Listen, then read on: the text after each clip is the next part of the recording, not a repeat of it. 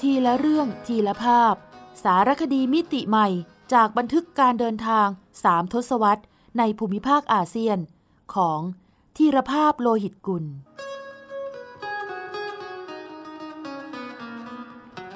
อ่านโดย สมปองดวงสวัย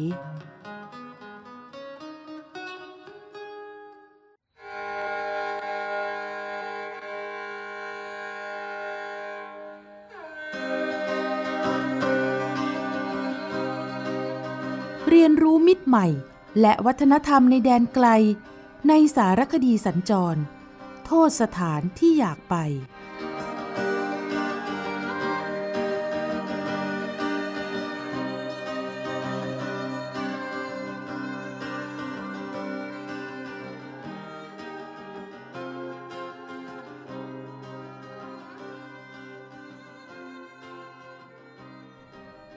ทาชเคน ประตูเอเชียกลางชุมทางสายแพรไหม ภาพดวงตาขนาดมหึมาบนเพดานมัสยิด ประหนึ่งคือสายพระเนตรแห่งองค์อัลเลาะห์ที่มองลงมายังศาสนิกมุสลิม แต่อีกด้านหนึ่ง ผมรู้สึกเหมือนทาชเคนเปิดดวงตาและวิสัยทัศน์ของผม ที่มีต่ออุซเบกิสถานให้ชัดเจนกว่าเก่า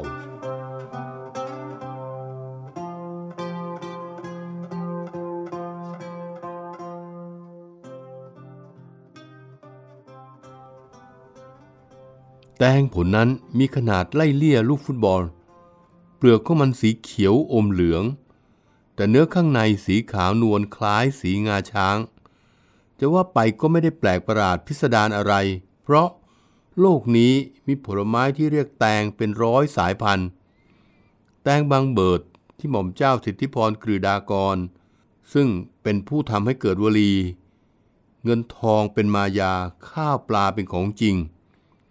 ทรงปลูกที่ฟาร์มบางเบิดประจวบคีรีขันธ์ในอดีตเมื่อกว่า 70 ปีก่อน ยังมีขนาดใหญ่กว่านี้ จนท่านเคยท้าว่า ถ้าใครอุ้มแตงบางเบิดได้ทีเดียวสองลูกก็ให้อุ้มเอากลับไปบ้านได้เลยทว่าพลันที่ฟันของผมสัมผัสเนื้อแตง ชิ้นที่แม่ค้าใจดีส่งมาให้ ยอมรับว่า ความรู้สึกแรกคือตกใจ ตกใจในรสชาติที่หวานหอมจัดจ้านสุดๆ อย่างที่แน่ใจว่า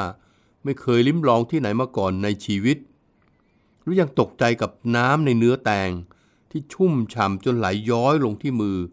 ก่อนไหลเรื่อยไปจนถึงข้อศอก ราวกับผมกำลังกัดก้อนฟองน้ำที่ชุ่มโชก มันหยดย้อยซะจน ผมต้องหันหลังให้แม่ค้าด้วยความเขินอาย และเมื่อเพื่อนร่วมทาง คุณปวีนาสิงห์บุรณา พิธีกรรายการโลก 360 องศา เชื้อเชิญให้ผมกินเป็นชิ้นที่สามจึงไม่รีรอที่จะตอบปฏิเสธ เพราะรู้ดีว่าการกินผลไม้ที่มีรสหวานร้อนแรงเช่นนี้เข้าไปมาก ๆ อาจทำให้ร้อนในได้ ถ้าไม่ดื่มน้ำตามลงไปมาก ๆ เช่นกัน ที่ตลาดชอซู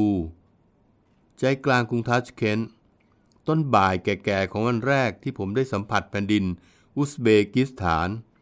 และครั้งแรกที่ได้ประทับรอยจำณภูมิภาคน้องใหม่ของประชาคมโลก คือภูมิภาคเอเชียกลาง รสชาติหวานหอม และฉ่ำน้ำอย่างรุนแรงของแตงอุซเบก จึงตราตรึงอยู่ในความทรงจำทุกครั้งที่หวนคิดถึงประเทศนี้ และอาจเป็นตัวแทนของความรู้สึกแบบแรกเจอ ที่ผมมีต่อผู้คนและแผ่นดินอุซเบก นั่นคือความรู้สึกที่ไม่ใช่ผิดคาด แต่คาดไม่ถึง โดยเฉพาะเมื่อย้อนกลับไปอ่านข้ออ้างของรัฐมนตรีต่างประเทศรัสเซีย สมัยราชวงศ์โรมานอฟ ปีพศ 2407 ในการเข้ายึดครองดินแดนที่ถูกรัสเซียเรียกว่า รัสเซียนเติร์กสถาน ซึ่งปัจจุบันคืออุซเบกิสถานตอนหนึ่งว่า ฐานะของรัสเซียในเอเชียกลาง เป็นเช่นเดียวกับรัฐอันศรีวิไลทั้งหลาย ที่จะต้องเข้าไปช่วยเหลือประเทศที่เต็มไปด้วยประชากรที่ป่าเถื่อน ร่อนเร่ ล้าหลัง ให้มีระบบสังคมที่ดี ผมตกใจ เพราะมันช่างขัดแย้งชนิดหน้ามือกับหลังเท้า เมื่อได้อ่านสุนทรพจน์ของอิสลามคาริมอฟ อดีตประธานาธิบดีอุซเบกิสถาน ตอนที่ว่า หากใครสักคนต้องการจะเข้าใจว่าชาวอุซเบกคือใคร และหากใครสักคนประสงค์จะอย่างรู้ถึงพลังอำนาจ และความสามารถไร้ขีดจำกัดของชาวอุซเบก พวกเขาควรใส่ใจศึกษาเรื่องราวของอมีร์ติมูร์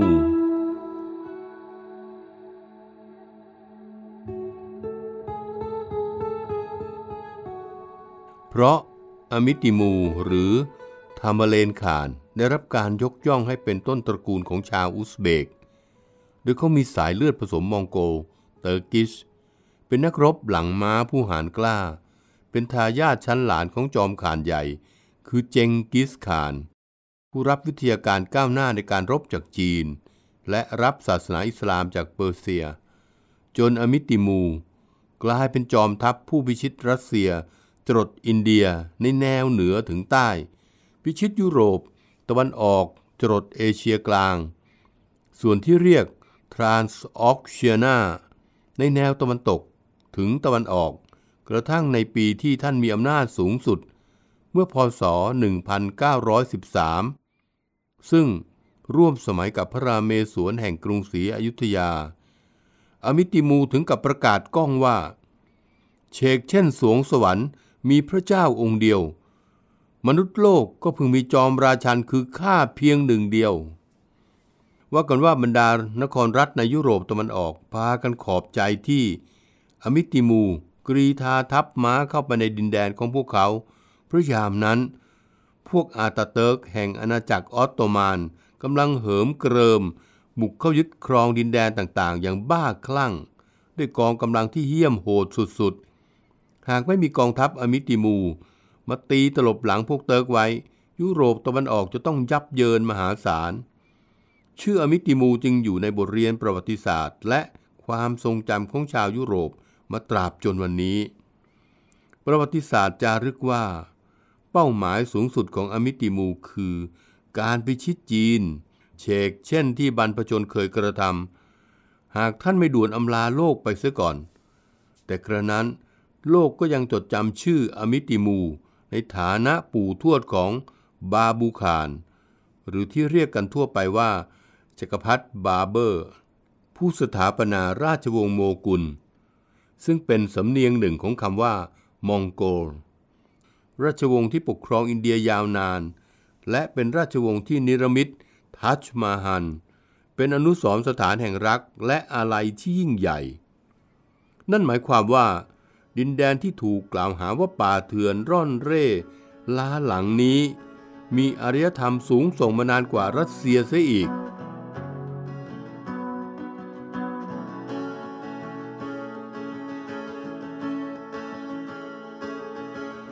อุซเบกิสถานแอร์ไลน์บินตรงจากทาชเคนต์สู่สนามบินสุวรรณภูมิสัปดาห์ละสองเที่ยวบิน และยังบินไปอีกหลายมหานครทั่วโลก แต่การบินไทย ยังไม่มีเที่ยวบินไปทัชเคนไม่ผิดนักที่จะกล่าวว่าทัชเคนคือประตูบานใหญ่ที่เปิดภูมิภาคเอเชียกลาง สู่สายตาชาวโลก เพราะชัยภูมิที่ตั้งของอุซเบกิสถาน อยู่ราวกึ่งกลางของภูมิภาคนี้พอดี ถ้าเช่นนั้นก็ไม่ผิดเช่นกัน ที่จะกล่าวว่า ตลาดชอซูคือประตูสู่ทัชเคนเพราะตลาดแห่งนี้ ตั้งตรงจุดที่เคยเป็นชุมทางการค้า บนเส้นทางสายแพรไหมเมื่อกว่าพันปีมาแล้ว ตัวตลาดทรงกลม มีหลังคารูปทรงกระโจม ในปัจจุบันชวนให้คิดถึงกระโจมที่พักของบรรดาพ่อค้าจีน ยุโรปเปอร์เซีย ที่มาชุมนุมกันเมื่อวันวาน ตรงชุมทางการค้าที่กลายมาเป็นทัชเคนในวันนี้ ที่สำคัญทัชเคน ตั้งอยู่ในเขตทุ่งหญ้าเฟอร์กานาอันกว้างใหญ่ที่กินบริเวณภาคตะวันออกของอุซเบกิสถาน ไปจนถึงตะวันออกเฉียงใต้ของคาซัคสถาน ซึ่งนักประวัติศาสตร์ลงความเห็นว่า ทุ่งหญ้าแห่งนี้แหละ คือจุดกำเนิดของเส้นทางสายแพรไหมอันยิ่งใหญ่ เพราะอะไร เพราะดินแดนนี้ในอดีตกว่า 2,000 ปี เคยเป็นเขตอิทธิพลของฮั่นฉุงหนู ชนเผ่าเร่ร่อนที่เป็นศัตรูของจีนมาตลอด คราใดที่จีนอ่อนแอ พวกนี้จะดอดมาโจมตีป้นสะดมหัวเมืองของจีน จักรพรรดิฮั่นหูตี้ แห่งราชวงศ์ฮั่น ระหว่างพศ 403 ถึง 455 จึงตัดสินพระทัยส่ง จางเซียนไปเจรจาผูกมิตรกับชนเผ่าเร่ร่อน ในเขตทุ่งหญ้าเฟอร์กานา เพื่อสร้างแนวร่วมไปสกัดกั้นพวกฉุงหนู แต่ทูตจางเซียนกลับถูกพวกฉุงหนูจับไปติดคุกอยู่นาน 13 ปี จึงหนีออกมาได้ แล้วถวายรายงานองค์จักรพรรดิว่า ดินแดนทุ่งหญ้าแถบตะวันตกของจีน มีม้าสวรรค์ ฝีเท้าดีดุดเหาะเหินได้ มีเหงื่อหยดเป็นสีแดงชาติ ดังหยาดโลหิต เป็นอาชาวิเศษประหนึ่งสวรรค์สร้าง ฮั่นหูตี้ จึงมีบัญชาให้แม่ทัพ ยกทัพข้ามทะเลทรายโกบี และเทือกเขาเทียนซานไปเสาะหาม้าสวรรค์ มาประจำการในกองทัพถึง3,000ตัว และบัญชาให้แม่ทัพหัวชี่ปิ้ง กรีธาทัพม้าสวรรค์ ออกไปปราบพวกฉุงหนูราบคาบ จนสามารถสถาปนาเส้นทางสายแพรไหมที่เชื่อมต่อจีนสู่เปอร์เซีย และยุโรปสำเร็จครั้งแรกในประวัติศาสตร์โดยหัวหน้าคณะทูตของจีนที่นำผ้าไหมและทองคำไปเปิดเส้นทางการค้าเป็นคนแรก ในพศ 417 ก็คือท่านจางเซียน ก็จะมีบุคคลสำคัญของโลกอีกหลายคน อาทิ พระถังซัมจั๋ง มาโคโปโล ใช้เส้นทางสายนี้ เดินทางแสวงบุญและค้าขาย จนกลายเป็นเส้นทางอารยธรรม อันเกรียงไกรของโลก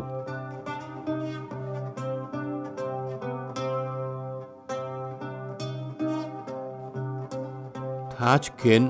ในฐานะที่เป็นส่วนหนึ่งของทุ่งหญ้าเฟอร์กานาจึงกลายเป็นชุมทางการค้า เพราะบรรดาพ่อค้านานาเผ่าพันธุ์ที่เหน็ดเหนื่อย และรอดตายจากการเดินทางผ่านทะเลทราย อันหฤโหด จะมาชุมนุมกันที่นี่ ที่ซึ่งอุปมาดังโอเอซิสหรือสวรรค์กลางทะเลทรายร้อนร้าย ก่อนจะเป็นบ้านเมืองจริง ๆ ในสมัยที่ชาวอุซเบก รวมตัวกันตั้งอาณาจักรได้ ราว 800 ปีเป็นต้นมา โดยเฉพาะในสมัยจอมข่านอมิติมู ทาชเคนรุ่งเรืองถึงขีดสุด แม้ไม่ใช่ราชธานี แต่ก็เฟื่องฟูในฐานะหัวเมืองการค้า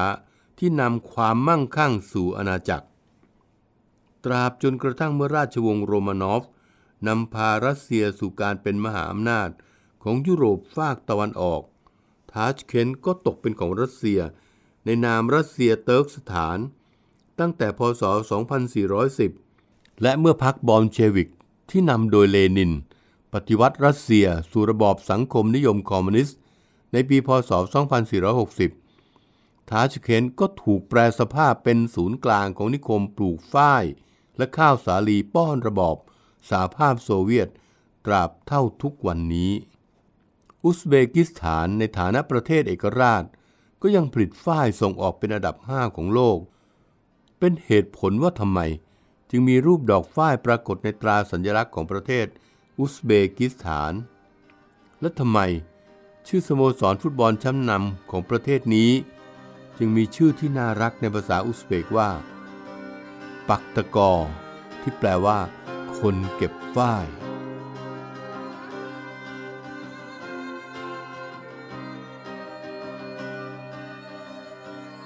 บ่ายวันนั้น ผมเดินอยู่ในอิสลามสถาน นามฮาสรติอิหมาม ด้วยความรู้สึกประหนึ่งเดินอยู่ในอิหร่าน หรืออดีตเปอร์เซีย อย่างที่เคยเห็นจากภาพในหนังสือ เพราะศาสนสถานแห่งนี้ประกอบด้วยมัสยิด สุสานและโรงเรียนสอนศาสนา อายุเก่าแก่กว่า 400 ปี รวมอยู่ในอาณาบริเวณเดียวกัน เพื่อรำลึกถึงอิหมาม หรือผู้นำในการทำนมัสการ หรือละหมาดคนสำคัญของโลกมุสลิม ตกแต่งประดับประดาด้วยศิลปะสถาปัตยกรรม แบบเปอร์เซียอันสง่างาม วิจิตตาเสียจนผมไม่นึกว่า จะมีอยู่ในอุซเบกิสถาน ซึ่งประกาศตนเป็นมุสลิมสายกลาง และไม่นึกว่า อดีตอาณานิคมโซเวียตรัสเซียที่พลเมืองส่วนใหญ่เป็นมุสลิม และถูกบีบคั้นให้เปลี่ยนความเชื่อ ถึงกับบังคับให้สตรีเปิดผ้าคลุมหน้า ห้ามบุคคลมีคัมภีร์อันกุรอาน ห้ามเดินทางไปฮัจที่เมกกะ โรงเรียนสอนศาสนาถูกแปลเป็นพิพิธภัณฑ์ มัสยิดที่เคยมีมากกว่า 20,000 แห่ง ลดลงเหลือเพียง 1,700 แห่ง แต่พอถึงวันที่ได้เอกราชและอิสรภาพ ยังจะมีมัสยิด สุสานและโรงเรียนสอนศาสนา อันอลังการตระการตา เช่น อิสลามสถานฮาสราติอิหม่ามแห่งนี้ ด้านหนึ่งปฏิเสธไม่ได้ว่า การบังคับของคอมมิวนิสต์โซเวียตส่งผลให้รูปแบบการเป็นมุสลิมของชาวอุซเบก ลดความเข้มข้นลง ทว่าฮาสลาติอิหมามก็เป็นบทพิสูจน์ว่า การดำรงวิถีชีวิตมุสลิมสายกลาง ไม่ได้ทำให้แรงศรัทธาต่อองค์อัลเลาะห์ในจิตวิญญาณของพวกเขา ลดน้อยลงไปแต่อย่างใดเลย ภาพดวงตาขนาดมหึมาบนเพดานมัสยิดฮาสราติอิหมาม ประหนึ่งคือสายพระเนตรแห่งองค์อัลเลาะห์ ที่มองลงมายังศาสนิกมุสลิม แต่อีกด้านหนึ่ง ผมรู้สึกเหมือนทัชเคนเปิดดวงตาและวิสัยทัศน์ของผม ที่มีต่ออุซเบกิสถานให้ชัดเจนมากกว่าเก่า มากกว่าที่รู้เพียงว่า คนประเทศนี้ชกมวยเก่ง และนานๆทีก็มาดวลแข่งกับทีมชาติไทยสักครั้ง ซึ่งผู้บรรยายกีฬามักให้นิยามประเทศนี้ว่า อดีตสหภาพโซเวียต แม้ว่ากลุ่มประเทศเอเชียกลาง จะรวมตัวกันในนาม เครือรัฐเอกราช มานับตั้งแต่ประกาศเอกราชแล้วก็ตาม และทำให้ผมเข้าใจยิ่งขึ้นว่า เหตุใด ชนชาวเอเชียเชื้อสายมองโกลเติร์กแต่โครงสร้างร่างกายคล้ายยุโรป รับวัฒนธรรมศาสนาจากเปอร์เซีย พูดภาษารัสเซียมากกว่าภาษาอุซเบก และแทบไม่สนใจภาษาอังกฤษ จึงเห็นค่าของคำว่าเอกราช และอิสรภาพเหนืออื่นใด ถึงกับมีคำกล่าว ของอดีตประธานาธิบดี อุซเบกิสถาน อิสลามคาริมอฟว่า เอกราชให้คุณค่าใหม่แก่ชาวอุซเบก ในการหวนกลับมาเคารพในศักยภาพของตนเองศรัทธาในวัฒนธรรม ประเพณี ภาษา และจิตวิญญาณ เอกราชเป็นชีพจรใหม่ในการพัฒนาสำนึกรักแผ่นดินเกิดของพวกเรา อ้อ ผมลืมเล่าให้ฟังว่า มีบางตำราอธิบายความหมายของคำว่า อุซเบกว่าความเป็นไทย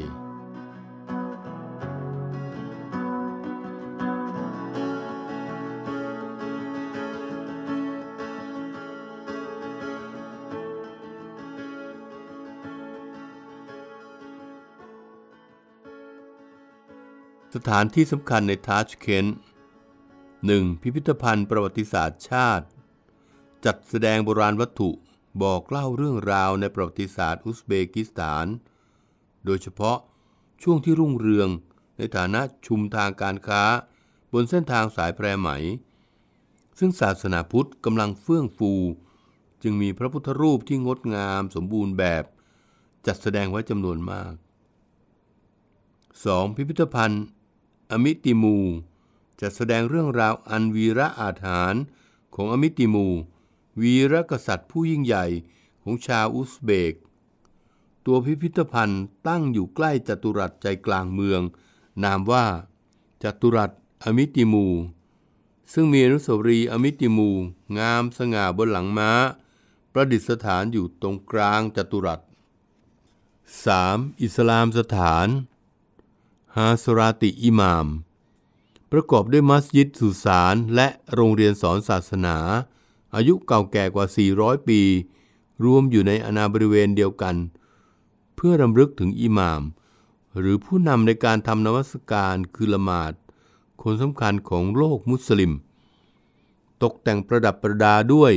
ศิลปะสถาปัตยกรรมแบบเปอร์เซีย อันสง่างามวิจิตตา ภายในมีร้านจำหน่ายสินค้าหัตถกรรม พื้นถิ่นอุซเบก ให้เลือกหลากหลาย 4. ตลาดชอซู ศูนย์สรรพสินค้าและตลาดสดที่คึกคัก และมีสีสันที่สุด เป็นอาคารทรงกระโจม ตั้งอยู่ณที่เคยเป็นชุมทางการค้า บนเส้นทางสายแพรไหม ภายในอาคารเป็นตลาดสด บริเวณรอบนอกจำหน่ายสินค้าอุปโภคและของที่ระลึก รวมทั้งมีร้านอาหารมากมาย 5. โรงเรียนสอนศาสนาคูเคลดัช อายุเก่าแก่กว่า 500 ปี ตั้งอยู่ใกล้ตลาดชอซู ในย่านเมืองเก่าทัชเคนซึ่งไม่ได้รับผลกระทบจากแผ่นดินไหว ในปีพศ 2509 ปัจจุบันยังเป็นโรงเรียนสอนศาสนา และสถานที่คัดเลือก อิหมาม นักท่องเที่ยวควรเข้าชมอย่างสำรวม 6. มัสยิดและสุสานอิหมาม อันบุคอรี ตั้งอยู่ณหมู่บ้านคาแตง ชานกรุงทัชเคนนอกจากนั้นยังมีพิพิธภัณฑ์วิจิตรศิลป์แห่งอุซเบกิสถาน พิพิธภัณฑ์อาลีเชอร์นาวอย นักปราชญ์คนสำคัญของชาวอุซเบก หอคอยทาชเคนต์ จุดชมวิวเมืองเป็นต้น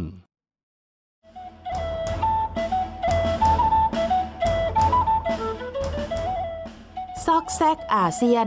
ทุกซอกทุกมุมของอาเซียนมีเรื่องราวที่ค้นหาได้ไม่รู้จบ โดยกิติมาพรจิตราธร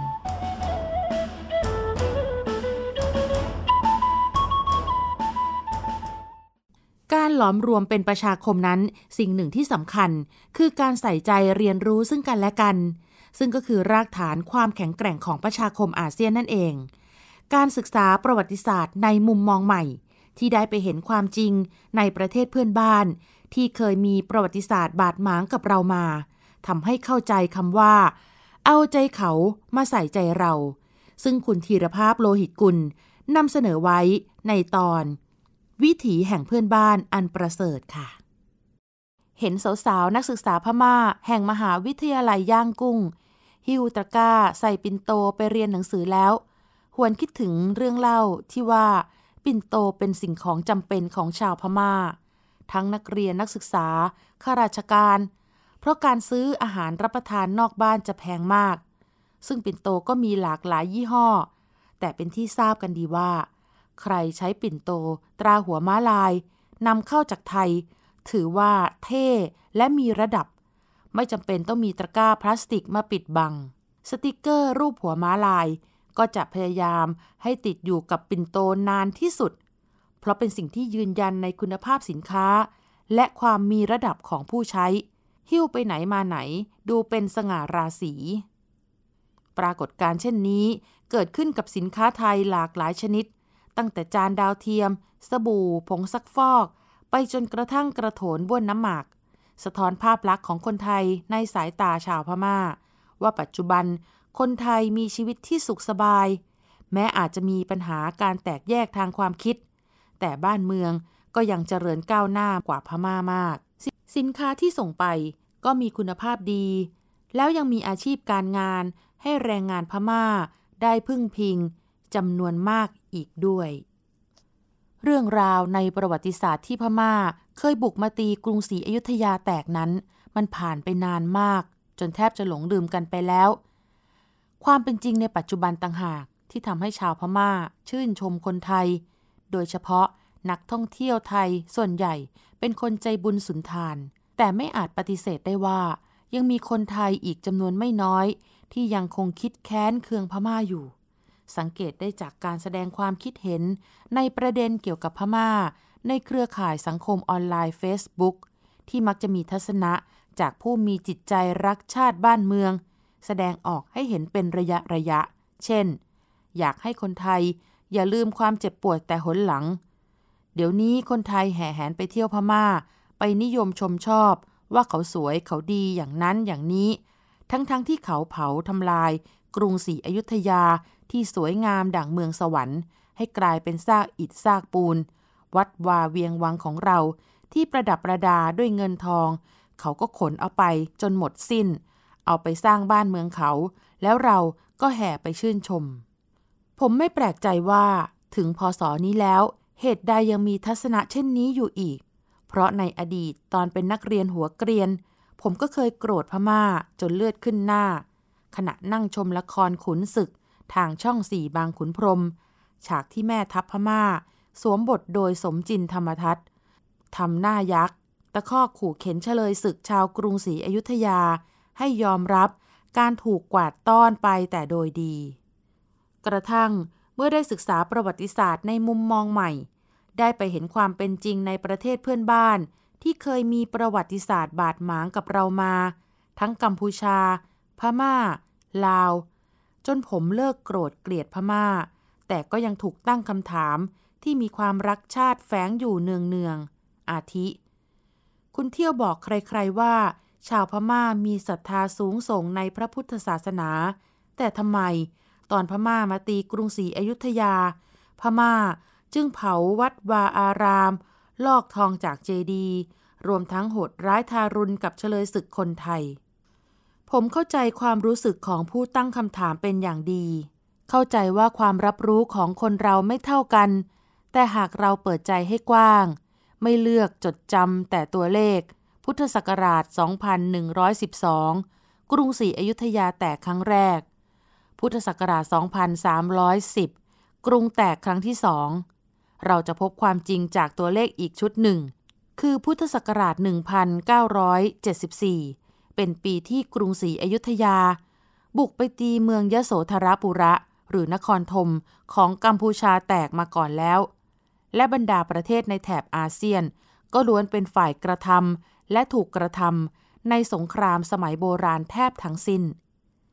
ที่สำคัญในยามศึกสงคราม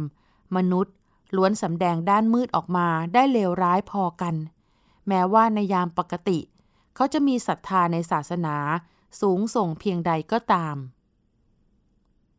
ภาพความยับเยินของกรุงเวียงจันทร์หลังถูกทัพสยามเผาในสมัยต้นรัตนโกสินทร์จากบันทึกของพ่อค้าชาวตะวันตก แทบไม่ต่างอะไรเลย กับความย่อยยับของอโยธยาหลังกรุงแตก การทำความเข้าใจแบบเอาใจเขามาใส่ใจเรา จึงมีความสำคัญต่อการจัดรูปแบบความสัมพันธ์ใหม่ ระหว่าง รัฐที่เคยมีประวัติศาสตร์บาดหมางกันมา เรื่องอย่างนี้ พระบาทสมเด็จพระเจ้าอยู่หัว ทรงปฏิบัติเป็นแบบอย่างอันงดงาม ให้ประสบนิกรของพระองค์ ประจักษ์มาตั้งแต่ 53 ปีที่แล้ว คือในคราวเสด็จเยือนสหภาพพม่าอย่างเป็นทางการ ระหว่างวันที่ 2 ถึง 5 มีนาคม พุทธศักราช 2503 พระองค์มิเพียงแสดงความเคารพ ในวัฒนธรรมประเพณีของเพื่อนบ้าน ที่เคยเป็นศัตรูสำคัญในประวัติศาสตร์ชาติ ด้วยการเสด็จพระราชดำเนินไปสักการะ พระมหาเจดีย์ชเวดากอง โดยไม่สวมถุงพระบาท และฉลองพระบาท ทั้งยังมีพระราชดำรัสต่อประธานาธิบดีพม่า ความตอนหนึ่งว่า ข้าพเจ้ารู้สึกปลื้มใจอย่างยิ่ง เมื่อได้เห็นประชาชนชาวพมา่า แสดงไมตรีจิตต่อเราทุกหนทุกแห่ง ข้าพเจ้าถือว่าการแสดงน้ำใจดีเช่นนั้น ย่อมเป็นนิมิตหมายว่า ชาวพมา่าและชาวไทย ต่างมีความเห็นใจซึ่งกันและกัน ไม่เป็นอมิตรคิดร้ายต่อกัน ประเทศทั้งสองได้เรียนรู้แล้วว่า จะต้องลืมข้อพิพาทที่เคยมีมาในอดีต และส่งเสริมไมตรีจิต มิตรภาพ ที่มีอยู่ในปัจจุบัน เพื่อให้เกิดคุณประโยชน์ยิ่งยิ่งขึ้น ด้วยกันทั้งสองฝ่าย ในอนาคตขอให้ประเทศทั้งสองนี้ แสดงให้ปรากฏแก่ตาโลกว่า เป็นเพื่อนบ้านที่ประเสริฐ ตั้งอยู่ด้วยกันได้โดยสันติเป็นนิด ประกอบกิจอันเป็นประโยชน์ซึ่งกันและกันเป็นนิรันดร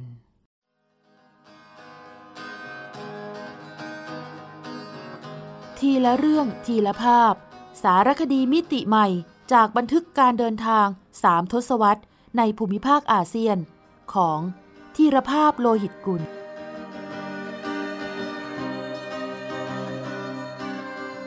สร้างสารรค์ดนตรีโดย นิพนธ์เรียบเรียง และสิบประกรณ์พันธุวงศ์